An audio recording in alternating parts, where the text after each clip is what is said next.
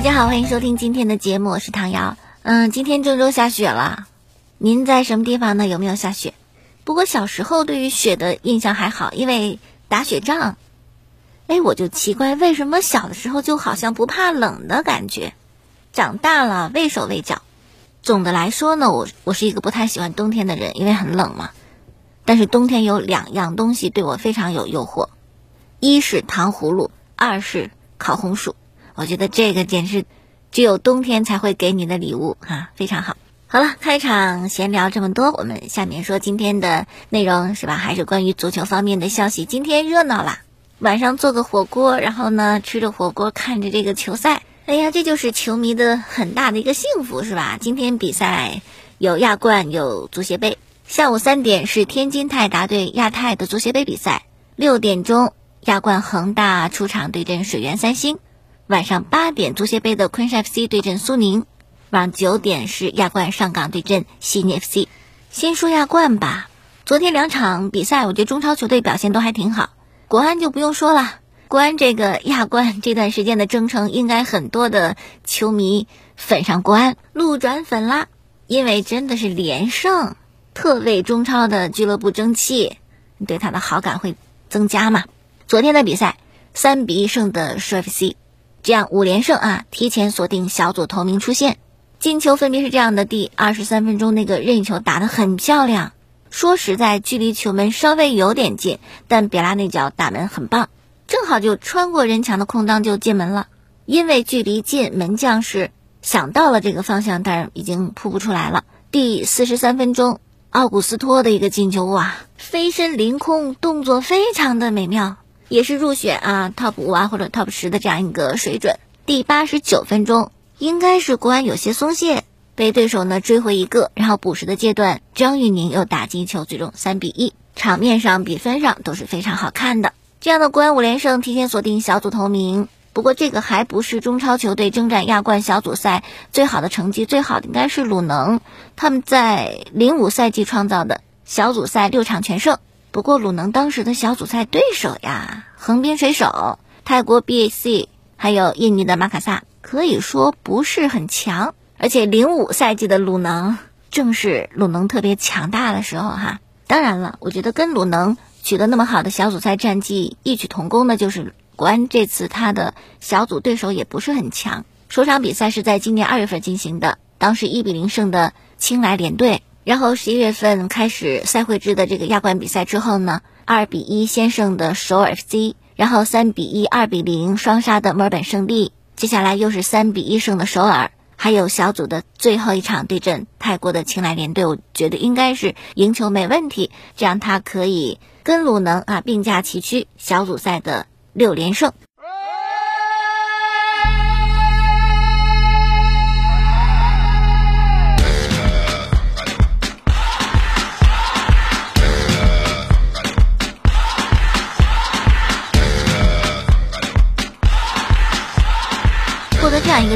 呀，我当时就想一个问题：国安球迷对主教练热内西奥还满意不？还让他下课吗？热内西奥呀，自打执教国安以后，就好像球迷从来没有对他肯定过，总是质疑他的执教能力。也许是国安球迷对球队的期望值太高，所以呢，对教练总是感觉不满意。第一阶段呢，国安是被上港压制，在两队的交锋当中，啊，好多球迷包括一些媒体就吐槽热内西奥不行。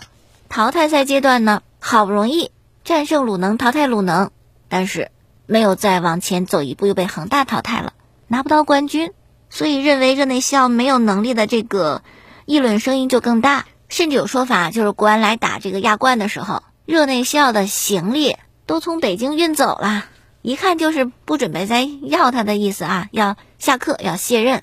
可是不成想，就这样的话，国安在亚冠小组赛的成绩连战连捷。成为四支参加亚冠的中超球队当中表现最好的，目前小组五连胜提前出线，还冲击鲁能这个小组六战全胜的记录。哎，还会有人说热内西奥要下课吗？还会有人质疑他的执教能力吗？我相信还会有。为什么呢？因为连瓜迪奥拉的执教能力都有人质疑，连穆里尼奥的执教能力都有人质疑，那热内西奥怎么会没人质疑呢？是吧？比如一个理由，小组赛你五连胜，因为小组赛对手弱呀。青莱联队不用说，墨尔本胜利就是一个青年队，人家根本没有看中亚冠比赛。首尔 FC 就算以前还行，但是这个赛季很糟糕，在 K 联赛是踢保级组，保级组第三，还不如我们建业，我们建业还保级组第一呢。而且在 K 联赛当中，首尔 FC 是所有球队里边净胜球数最低的，净胜球负二十一个。你看他这防守是吧？防守端绝对是极大的问题。所以这样来看，好像国安的小组五连胜啊，也不足以沾沾自喜，也不足以说明国安就很强大，所以就不足以说是热内西奥有本事有能耐哈，只是对手太差了。所以真正的热内西奥想赢得更好的口碑，得到更多的肯定，还是后面淘汰赛，当对手的实力提升以后，国安是不是还可以扛得住这些考验，还能够继续获得胜利，强势前进？如果依然很好。可以战胜对手，那么热内西奥的执教口碑当然就会提升了嘛。不过我觉得啊，就是实话，国安队小组赛成绩好，肯定有小组对手比较弱的问题。但是国安自己的改变，就中超来讲也是有的。首先比赛状态很好，然后呢阵容也齐整，并且核心球员的状态也调动的很好，有极好的发挥。那这些其实也是跟教练有关系的嘛。好，国安的比赛，然后呢再看昨天晚上申花队波斯光荣的比赛。在申花之前呢，同组的蔚山现代是二比一胜的东京 FC，那就等于申花如果赢了波斯光荣，就可以回到积分榜第二的位置。哎呀，可惜最后呢还是一场平局，三比三。申花是在零比二落后的情况下追成三比二反超，然后最后很遗憾姆比亚的一个犯规，然后给了对方一点球，在第八十四分钟扳成了三比三平，这样申花就只能拿一分儿嗯，然后是跟东京 FC 同样积七分儿，这样的话呢，晋级还是有危险的。特别啊，相对于国安来讲，申花就是阵容不整。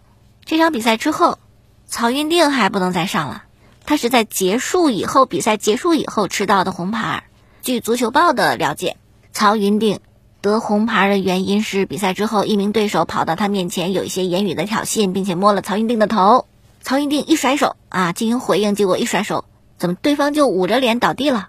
裁判呢，因此向曹云定出示红牌。亚足联官网的比赛的文字直播呢，是说到曹云定有暴力行为，这样的话也不知道会被追加处罚，反正形势不妙。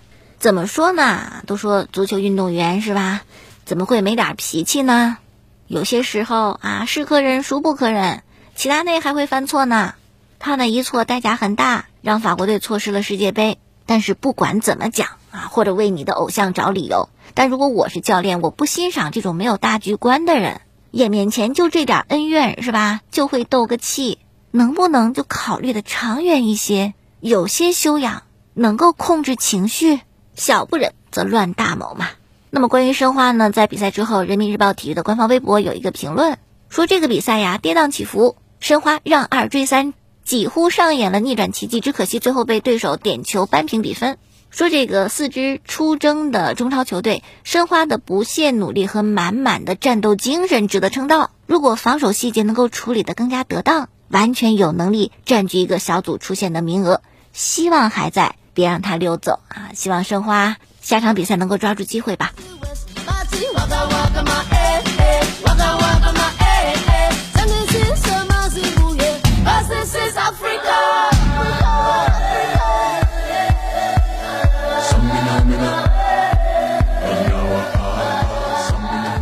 恒大，恒大也得抓着机会。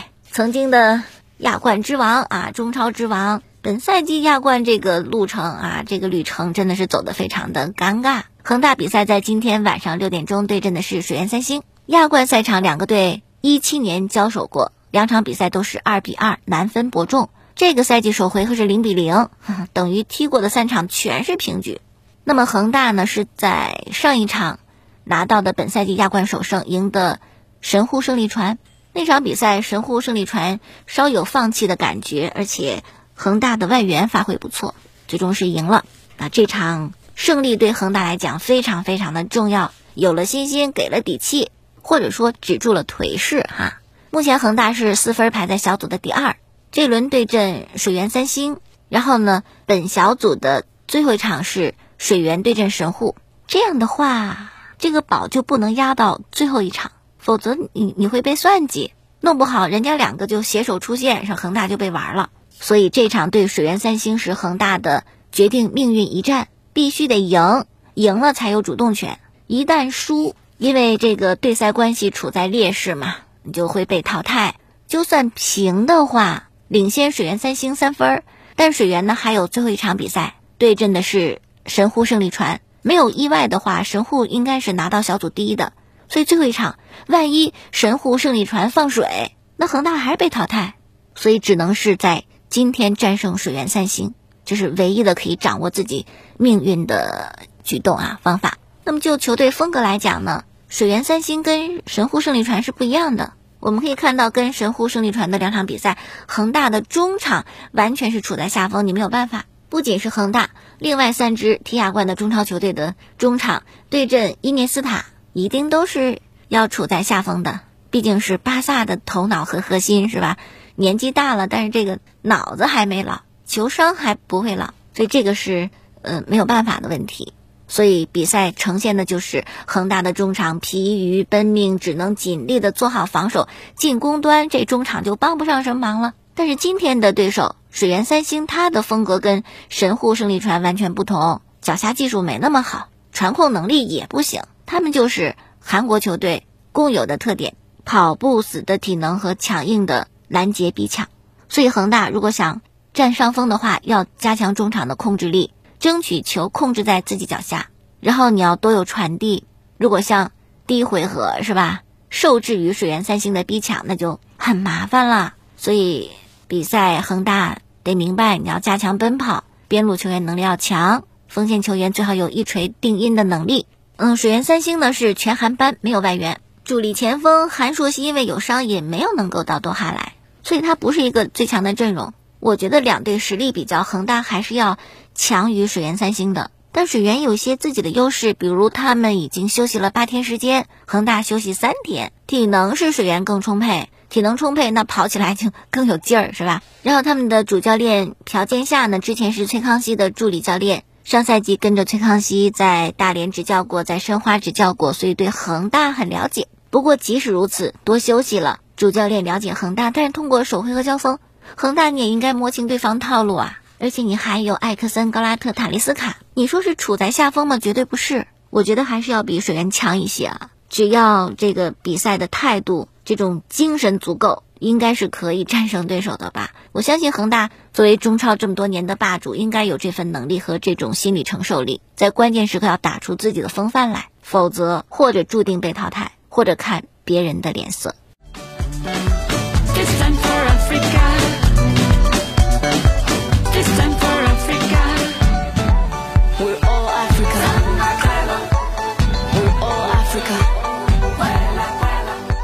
再讲一事儿呢，就是明年一月的时候呢，我们中国足坛的球队要全部更改为中性名称，像恒大呀、富力呀、深圳佳兆业这种带有品牌意味的名字不可以再用。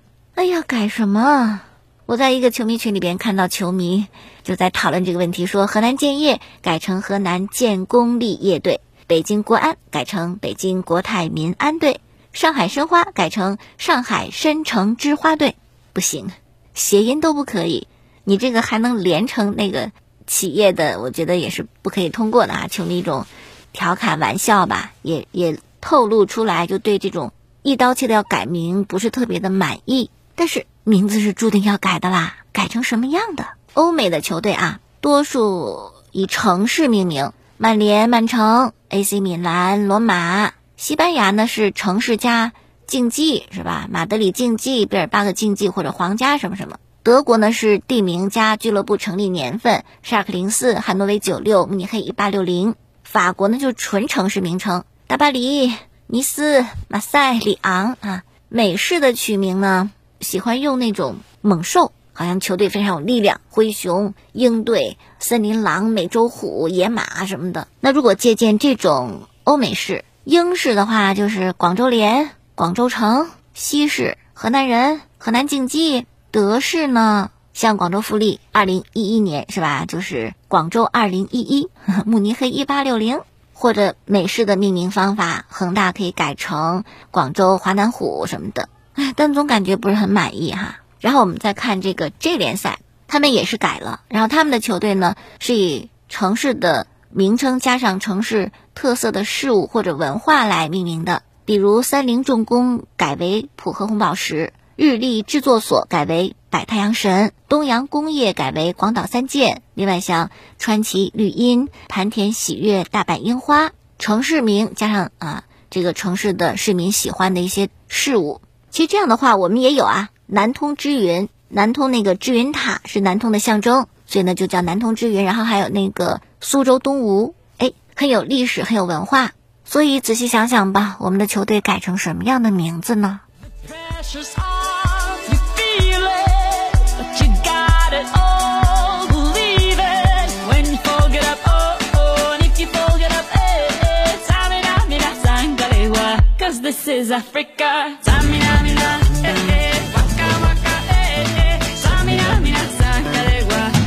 ？for Africa。